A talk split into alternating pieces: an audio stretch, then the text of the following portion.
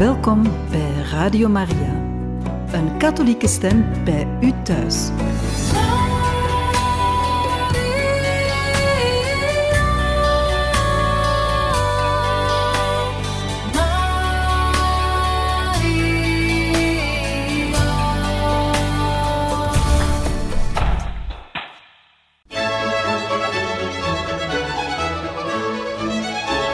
De Kerkvaders. Hun leven en hun leer. Een programma van Radio Maria.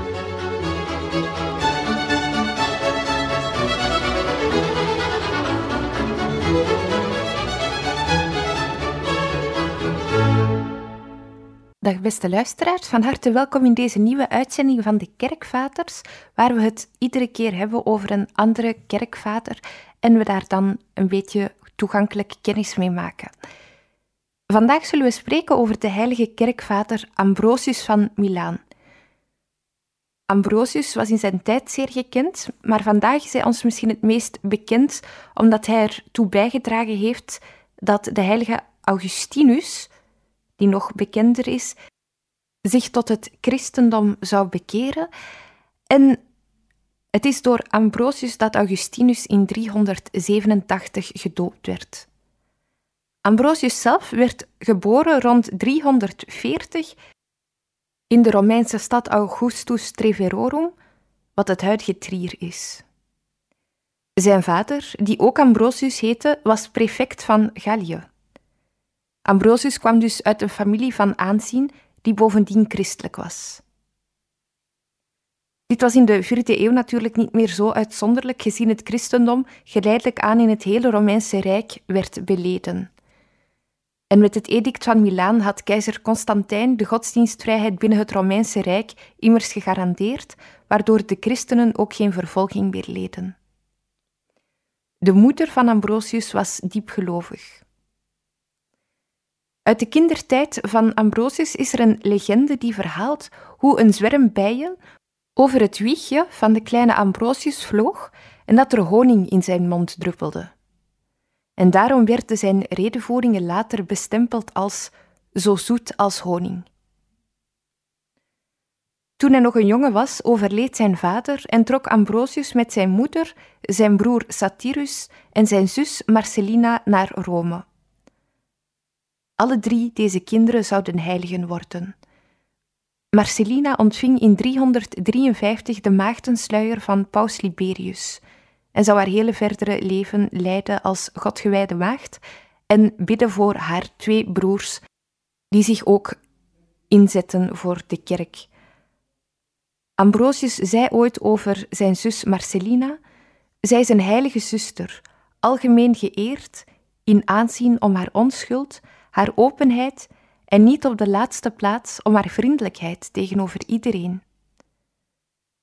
Ze sloot zich niet aan bij een leefgroep, maar samen met een andere gewijde maagd leidde zij een religieus leven in haar eigen huis.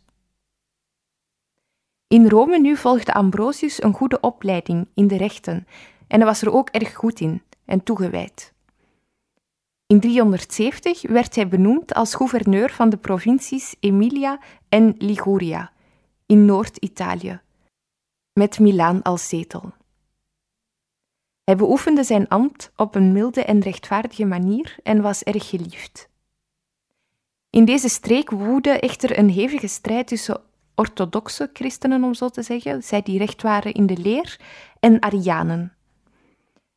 We hebben het in eerdere uitzendingen al over het Arianisme gehad. Ik zou het even willen samenvatten als een groep christenen die de goddelijkheid van Jezus ontkenden. Ze konden niet geloven dat Jezus God en mens was. Die twee konden voor hen niet samengaan. En dat was dus een ketterij die in die tijd nog altijd uh, aanwezig was. Ambrosius ging als bestuurder zeer diplomatisch om met de controverse, waardoor beide partijen hem begonnen te respecteren. Na het overlijden van de Ariaanse georiënteerde bisschop van Milaan wilde men Ambrosius als nieuwe bisschop. Ambrosius verzette zich daartegen omdat hij nog niet eens gedoopt was. Dit kwam in die tijd vaker voor dat christenen wachten met het doopsel, en zeker hooggeplaatste christenen, omdat als ze zich lieten dopen, ze ook een leven moesten leiden als christen en dus niet zomaar militair konden handelen. Bovendien wachten ook velen tot aan hun stervensuur om zich te laten dopen, omdat ze dan een volledige vergeving en wegwassing van hun zonden ontvingen. In ieder geval werd Ambrosius, ondanks zijn verzet, toch bisschop benoemd. De unanimiteit was te groot. En daar is ook een legende aan verbonden, namelijk dat toen in 374 de bisschop van Milaan gestorven was, de hele christenbevolking samenkwam in de kerk. En ook Ambrosius was er aanwezig als hooggeplaatste functionaris van het Romeinse Rijk, omdat hij wilde toezien op de orde daar. En op een moment zou dan een kind geroepen hebben: Ambrosius, bisschop. En die roep van dat kind werd onmiddellijk bijgestaan door het aanwezige volk en overgenomen. Wat er ook van zij, zeker is dat hij werd gedoopt op 30 november 374 en dat hij niet veel later, op 7 december, de bisschopswijding ontving. Deze datum is ook zijn feestdag binnen de kerk. Vanaf het moment dat Ambrosius bisschop was, ontdeed hij zich van zijn wereldlijke bezittingen en gaf hij zijn zilver en goud aan de armen en aan de kerk. Zijn broer Satyrus, die toen prefect was van de provincie Liguria, gaf zijn positie op om organisatorische en beheerstaken van het episcopaat van zijn broer over te nemen, zodat Ambrosius zich volledig kon toewijden aan de theologie en de andere geestelijke verplichtingen van zijn episcopaat. Vanaf het moment dat hij bisschop werd, bestudeerde Ambrosius voornamelijk de Heilige Schrift en grote kerkvaders, zoals de heilige Basilius de Grote en Didymus van Alexandrië. Hij bracht naast zijn publieke taken veel tijd in studie en gebed door. Iedere zondag predikte hij en in sommige periodes predikte hij zelfs dagelijks.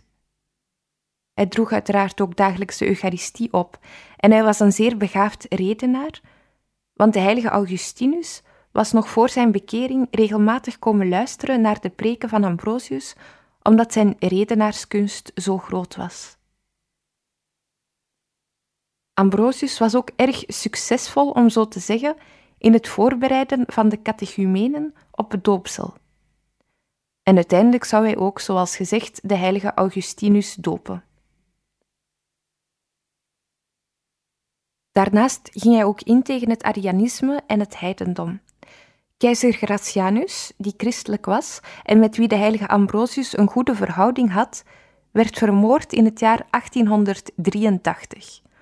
En die werd toen opgevolgd door zijn broer Valentinianus II, die toen nog geen twaalf jaar oud was.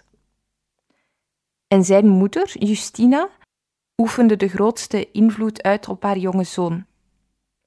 Justina was echter een Ariaanse en ze bracht haar zoon ertoe om in te gaan op de vraag van Ariane om de Basilica Portiana, een belangrijke kerk in Milaan die zich buiten de muren van Milaan bevond, te mogen gebruiken. Maar Ambrosius antwoordde de keizer: De keizer heeft zijn paleizen, hij laat de kerken beter over aan de bisschop. En op een bepaald moment stuurde de keizer dan toch soldaten naar de kerk om die over te nemen voor Arianen, maar Ambrosius bleef met de gelovigen in het gebouw en ze zongen psalmen en hymnen totdat de soldaten vertrokken. Naast zijn weerstand tegen het Arianisme ging hij ook in tegen het heidendom, dat nog in Italië bestond. Zo was het altaar van de overwinning een heidense ereplaats die zich in de Romeinse Senaat bevond, nog maar recent verwijderd geweest door keizer Gracianus. Symmachus, de prefect van Rome, een heiden, maar tevens een vriend van Ambrosius, probeerde van de zwakte van de jonge keizer Valentinianus II gebruik te maken om dit heidense altaar te herstellen. Maar Ambrosius verzette zich tegen deze vraag in twee brieven die hij tot de jonge keizer richtte. Zo zien we dus hoe Ambrosius een grote invloed had op de machthebbers van zijn tijd en dat hij ook tegelijkertijd tegen hen durf in te gaan als het nodig was. In totaal heeft Ambrosius met vijf verschillende keizers nauw in contact gestaan. Dat is toch wel erg uitzonderlijk in de geschiedenis van de kerk, toch zeker van de vroege christelijke kerk. Op zich is daar veel informatie over te vinden en zijn dat zeer boeiende uitweidingen over de contacten tussen Ambrosius en de keizer en zijn invloed op uh, het bestuur en bepaalde zaken, maar daar hebben we helaas niet genoeg tijd voor in dit programma. Ambrosius zou ook nog de lijkrede preken van keizer Theodosius, die stierf in 395. Theodosius die het christendom bovendien zou verheffen tot staatsgodsdienst van het Romeinse Rijk. Ambrosius stierf echter niet veel later. In 397 stierf hij op relatief jonge leeftijd. En ik citeer graag een stukje uit een catechese van Paus Benedictus, die het levenseinde van de heilige Ambrosius omschrijft. Ambrosius stierf in Milaan in de nacht van 3 op 4 april 397. Het was de dageraad van Stille Zaterdag. De dag ervoor was hij tegen vijf uur in de namiddag gaan bidden, liggend op bed, met zijn armen uitgespreid in de vorm van een kruis. Zo deelde hij tijdens het heilige Paastriduum in de dood en de verrijzenis van de Heer. Wij zagen zijn lippen bewegen, getuigt Paulinus, de trouwe diaken, die op de uitnodiging van Augustinus het leven van Ambrosius schreef, de Vita Ambrosii.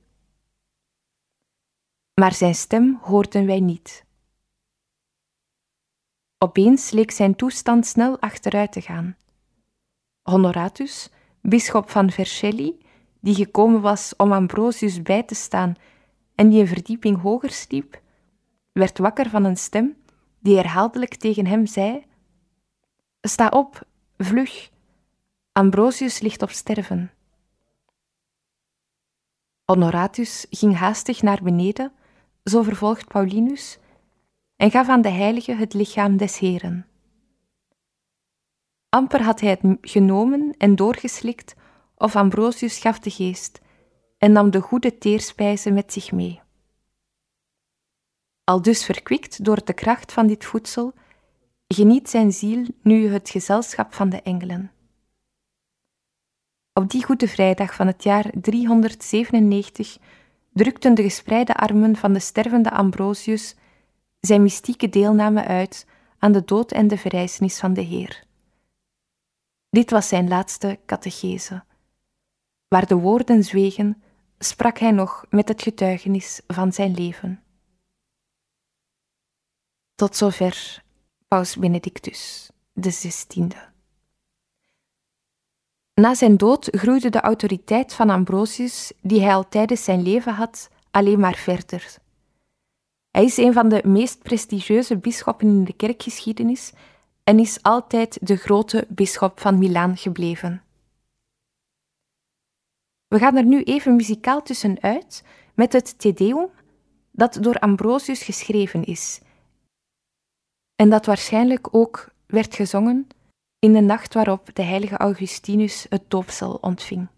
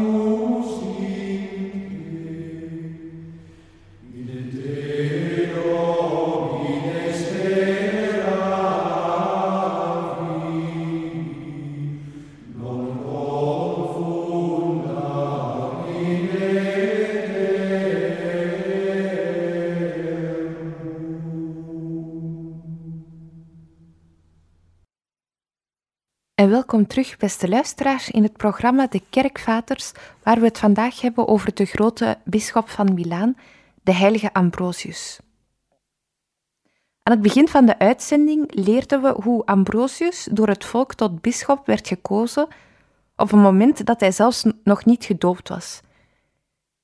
Dit lag aan het feit dat hij een grote populariteit genoot en dat hij ook een heel rechtvaardige en milde omgang had met de mensen. Hij werd vertrouwd door het volk. Maar zijn vooropleiding was natuurlijk niet kerkelijk. Hij was een bestuurder binnen het Romeinse Rijk. En toen hij dus ja, in allerijl werd gedoopt en daarna bisschop gewijd, wist hij eigenlijk nog maar weinig over theologie en de schriften. Dus vanaf dat hij bisschop gewijd werd, begon hij dan ook ijverig de Bijbel te bestuderen. En zo raakte Ambrosius vertrouwd met de geschriften en de methode van Origenes, van de Alexandrijnse school. In een eerdere uitzending hebben we al vermeld hoe de Ale Alexandrijnse theologische school een allegorische methode van bijbelexegese had, in tegenstelling tot de meer historisch-letterlijke benadering van de school van Antiochië. En zo bracht Ambrosius de door Origenes begonnen meditatie van de schriften over naar het Latijnse milieu. En hij initieerde in het Westen de Lectio Divina, die tot op vandaag wordt beoefend binnen de Westerse kerk. De methode van de Lectio leidde uiteindelijk heel de prediking van Ambrosius evenals zijn geschriften, die juist ontstonden uit het biddend luisteren naar het woord van God. En de heilige Augustinus schreef ergens op een bepaald moment na zijn bekering hoe hij enorm onder de indruk was als hij Ambrosius de schrift zag lezen in stilte,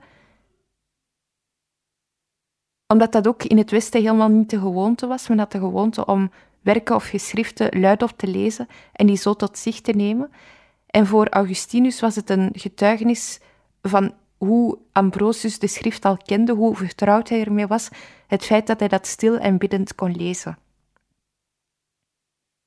En een beroemde aanhef van een van de catecheses van Ambrosius laat duidelijk zien hoe de heilige bisschop het Oude Testament toepaste op het christelijke leven. En hoe hij dus echt leefde vanuit de schrift. Hij zegt: Toen de verhalen van de aartsvaders gelezen werden en de leefregels uit de spreuken, hebben we elke dag over het zedelijk leven gesproken Ambrosius richt zich hier dus tot de catechumenen en de pasbekeerden. Dus we hebben elke dag over het zedelijk leven gesproken, opdat jullie, daardoor gevormd en onderricht, er een gewoonte van zouden maken de weg van de vaders op te gaan en het pad te volgen van de gehoorzaamheid aan de goddelijke voorschriften. De prediking van Ambrosius vertrekt dus vanuit de heilige boeken, de aartsvaders, de spreuken en de boeken en de wijsheidsboeken, om in overeenstemming te leven met de goddelijke openbaring. Voor hem was het heel belangrijk om echt te leven volgens zijn prediking, volgens zijn overtuiging. En, en dat deed hij ook echt. De figuur van Ambrosius heeft gewoon ook door zijn zijn en door zijn leven wellicht nog een grotere indruk gemaakt op de heilige Augustinus en had waarschijnlijk meer overtuigingskracht dan zijn redenvoeringen zelf. De geschriften die ons zijn nagelaten van Ambrosius zouden we kunnen opdelen in vier groepen. Enerzijds exegetische werken, dus uh, zo is er het Hexameron, dat negen homilieën bevat over de zes dagen van de, van de schepping, bestemd om te worden gepredikt in de week voor Pasen. En dan is er nog een lang belangrijk werk, het Expositio in Lucam, een lange commentaar op het Evangelie volgens Lucas. En dan heeft hij ook nog enkele kleinere exegetische werken en commentaren geschreven op verschillende Bijbelpassages. Een tweede groep zouden we zijn werken over moraal kunnen noemen, moraal en ascese. Zo schreef hij drie boeken over de plichten van de klerus, De Officiis Ministrorum en die titel is geïnspireerd op een gelijknamig werk van Cicero. En dan schreef hij ook over de maagdelijkheid. En dat is een onderwerp dat hem zeer nauw aan het hart ging.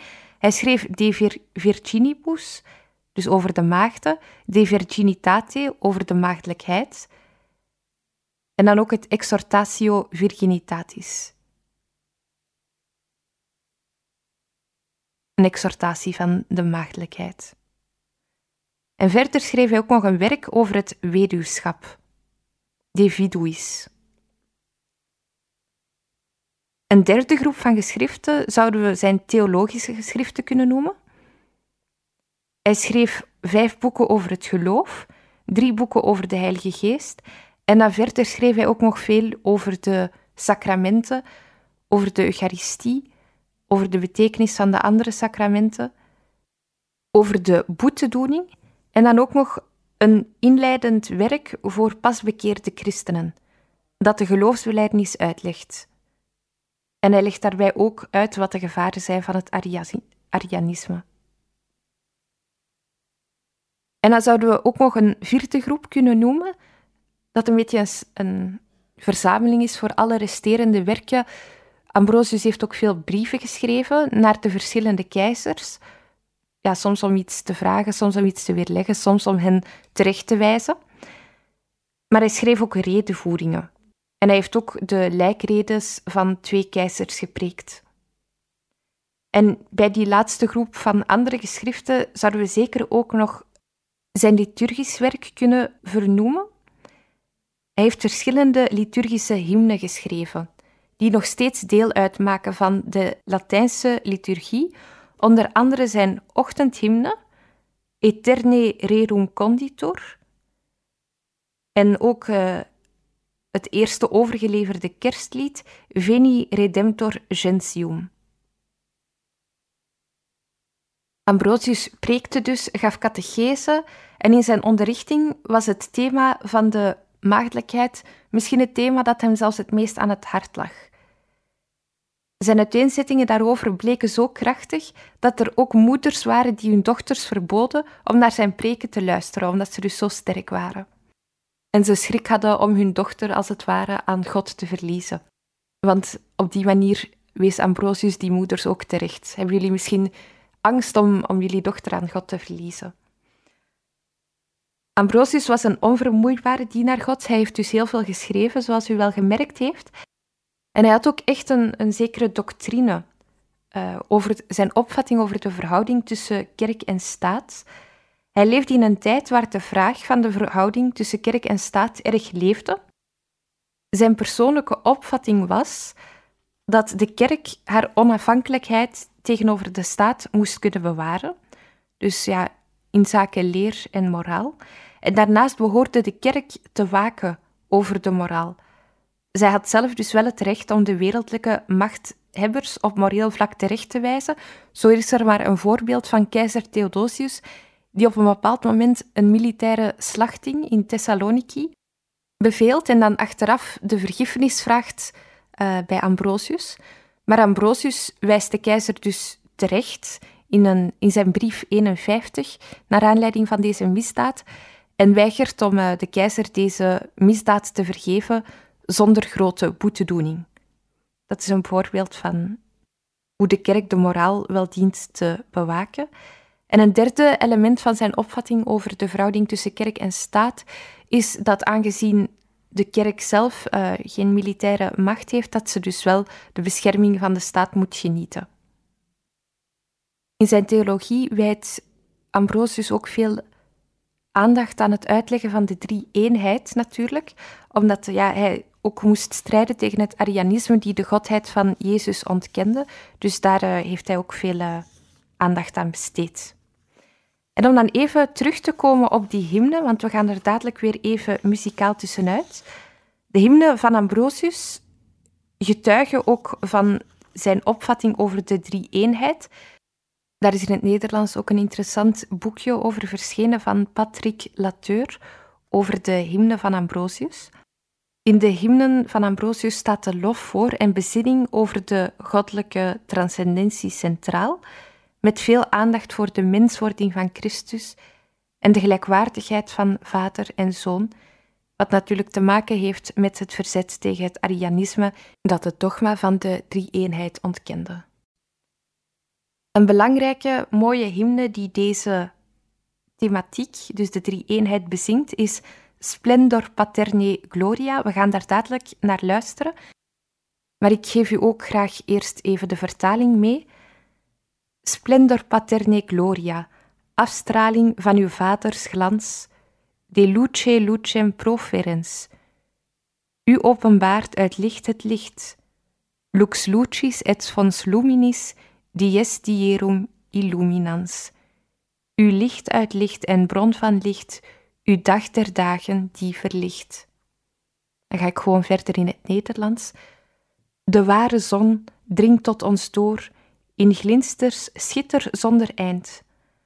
Stort in ons hart de eerste straal, licht van de geest die heilig is. Aanroepen wij de Vader ook, Vader van luister eindeloos, Vader van de genadekracht, dat Hij gevaar en schuld verband. Ons vastberaden maakt in daad de tand van de jaloerste stomt, ons bijstaat in beproevingen, ons handelen genade schenkt. Dat Hij ons hart nu stuurt en leidt binnen een lichaam kuis en trouw, geloof ontbranden door zijn gloed, met giftig dwalen niet vertrouwd. En Christus wezen ons tot spijs, tot onze drank dient het geloof. De geest geeft roes in nuchterheid, die dronk maken ons vreugdevol. Vol vreugde verstrijken deze dag, de schroom mag zijn als dageraad. Geloof mag als de middag zijn, de geest met schemer niet vertrouwd. De dageraad reist al maar voort, dagen in heel het morgenrood, nu in de Vader heel de Zoon en heel de Vader in het Woord. Learn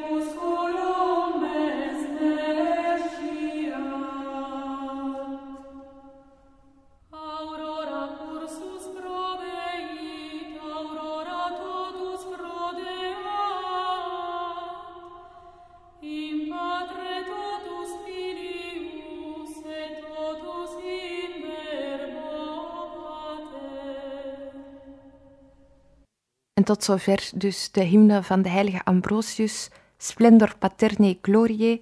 In het boekje van Patrick Lateur legt hij ook uit dat Ambrosius met zijn hymne niet alleen de eerste grote christelijke dichter was in het Westen, maar dat hij ook de eerste is geweest om de gelovige gemeenschap te betrekken in de kerkzang. En dat is toch wel een, een grote prestatie. We gaan nu tot slot aan het einde van deze uitzending over de heilige Ambrosius nog enkele fragmenten lezen uit zijn werk, uit zijn oeuvre.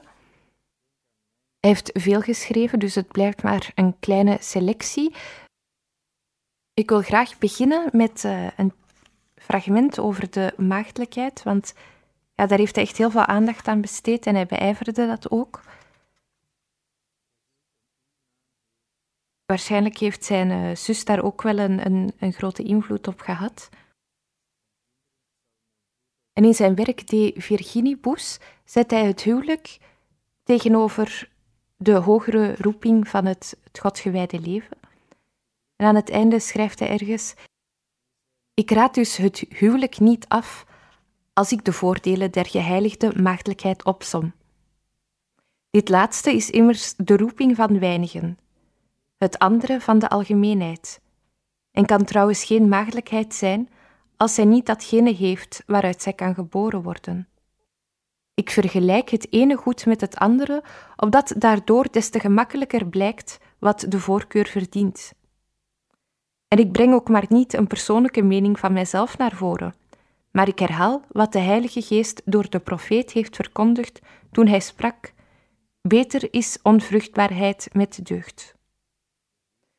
Voor eerst toch dat de toekomstige bruiden bovenal verlangen groot te gaan op de schoonheid van de bruidegom, juist daarin moeten zij zich noodzakelijk de minderen erkennen van de godgewijde maagden, aan wie alleen het te beurt valt te kunnen zeggen: De schoonste zijt gij onder de zonen der mensen, bevalligheid ligt over uw lippen verspreid. Wie is die bruidegom? Niet iemand die opgaat in alledaagse beslommeringen, die trots gaat op wankele rijkdom, maar iemand wiens troon in eeuwigheid vaststaat. Dochters van koningen vormen zijn erestoet. Aan zijn rechterhand staat de koningin in een gewaad met goud geborduurd, omkleed met bondheid en deugden. Luister dan, mijn dochter, en zie en neig uw oor, en vergeet uw volk en uw vaderlijk huis. Want de koning heeft uw schoonheid begeerd, omdat hij uw God is. En beschouw wat de Heilige Geest u allemaal volgens het getuigenis der goddelijke schrift heeft verle verleend. Een koninkrijk, goud en schoonheid. Een koninkrijk, het zij omdat gij de bruid zijt van de eeuwige koning ofwel omdat gij u niet aan de verlokkingen van de lusten gevangen geeft, maar heerst als koningin. Goud, want evenals de stof nog kostbaarder is door het vuur beproefd, zo verkrijgt de vorm van het maagdelijk lichaam, geheiligd door de goddelijke geest, nog vermeerdering van schoonheid.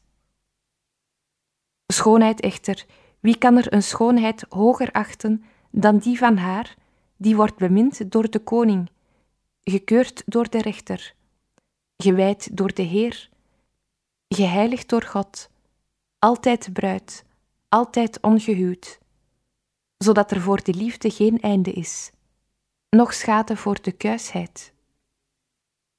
Dat ja, dat is inderdaad de ware schoonheid, waar niets aan ontbreekt, die alleen verdient van de Heer te vernemen Geheel schoon zijt gij, mijn zuster, en niets berispelijks is er in u. Tot zover het fragment over de maagdelijkheid, een van de heel vele teksten waarin Ambrosius de deugd van de kuisheid en de hogere roeping van de godgewijde maagden bezingt. We lezen nu ook een stukje uit een, een catechese voor de catechumenen en u moet zich inbeelden dat bijvoorbeeld de jonge Augustinus hier nog voor zijn bekering of al na zijn bekering naar luisterde. Ambrosius zegt over het sacrament van de Eucharistie. Misschien zult jij zeggen: Ik zie iets anders. Hoe kunt jij mij verzekeren dat ik het lichaam van Christus ontvang? Is soms de gewone loop van de natuur voorafgegaan aan de geboorte van de Heer Jezus uit Maria? Als wij de gewone zaken nagaan, kan een vrouw slechts baren als zij gemeenschap heeft gehad met een man. Het is dus wel duidelijk dat de maagd gebaard heeft in strijd met de gewone wetten der natuur. Welnu, datgene dat wij tot stand brengen, is het lichaam dat uit de maagd geboren is. Waarom zoekt jij hier in Christus lichaam dan de wetten der natuur? Terwijl de Heer Jezus zelf buiten de natuurlijke gang van zaken om uit een maagd geboren is. Waarachtig was het vlees van Christus, dat gekruisigd is en dat begraven is. Dus is dit ook werkelijk het sacrament van dat vlees. De Heer Jezus zelf verkondigt: Dit is mijn lichaam. Voor de zegening door de hemelse woorden draagt het een andere naam.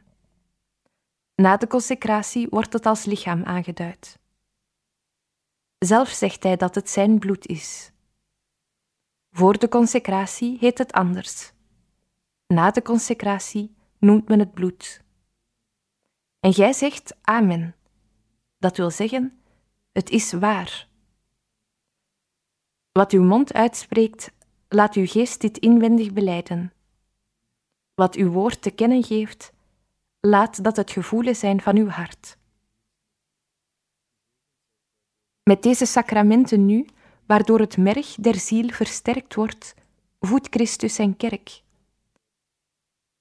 Als de kerk dan ook een zo grote genade ziet, spoort ook zij haar kinderen en haar vrienden aan om samen toe te snellen naar de sacramenten en zegt: Eet, mijn vrienden, en drinkt en wordt dronken, mijn broeders. Wat wij eten en wat wij drinken, dat heeft de Heilige Geest u elders door de profeet doen weten, waar hij zegt in Psalm 33: Smaakt en ziet hoe zoet de Heer is. Gelukkig de man die zijn hoop stelt op hem. In dit sacrament is Christus aanwezig, omdat het het lichaam van Christus is. Het is dus geen lichamelijke, maar een geestelijke spijs. Daarom zegt de apostel van haar voorafbeelding, apostel Paulus, in zijn eerste brief aan de Corinthiërs. Onze vaderen hebben een geestelijke spijs gegeten en een geestelijke drank gedronken. Het lichaam van God is immers een geestelijk lichaam. Het lichaam van Christus is het lichaam van de goddelijke geest. Omdat Christus geest is, zoals wij lezen, Christus de Heer is geest ten aanzien van ons. En in de brief van Petrus vinden wij, en Christus is voor ons gestorven. Ten slotte, deze spijs versterkt ons hart en deze drank verheugt het hart van de mens, zoals de profeet het ons in herinnering roept in Psalm 103. Nu wij dan in dit alles zijn ingewijd, moeten wij weten dat wij herboren zijn en niet zeggen hoe zijn wij herboren. Zijn wij dan ingegaan in de schoot van onze moeder en opnieuw geboren? Ik herken hier de gewone loop der natuur niet. Maar geen wetten van de natuur gelden hier, waar de uitmuntendheid van de genade werkzaam is. Daarboven is het niet altijd de normale loop van de natuur die een geboorte veroorzaakt. Wij beleiden dat Christus, de Heer, uit een maagd geboren is, en wij ontkennen hier de natuurlijke gang van zaken. Maria heeft immers niet van een man ontvangen, maar zij ontving in haar schoot van de Heilige Geest. Als dus de Heilige Geest door over de maagd neder te komen de ontvangenis bewerkt heeft en de geboorte tot stand heeft gebracht, dan kan men toch niet meer in twijfel trekken dat de Geest door neder te dalen over de vond en over hen die het doop zal ontvangen, een werkelijke wedergeboorte bewerkt. En zo, beste luisteraars, besluiten we onze uitzending over de heilige Ambrosius. Er valt natuurlijk veel meer over te zeggen, hij heeft ook heel veel geschreven. Maar uh, ja, met deze uitzending hebben we toch geprobeerd een beetje een inleiding te geven over de heilige Ambrosius van Milaan.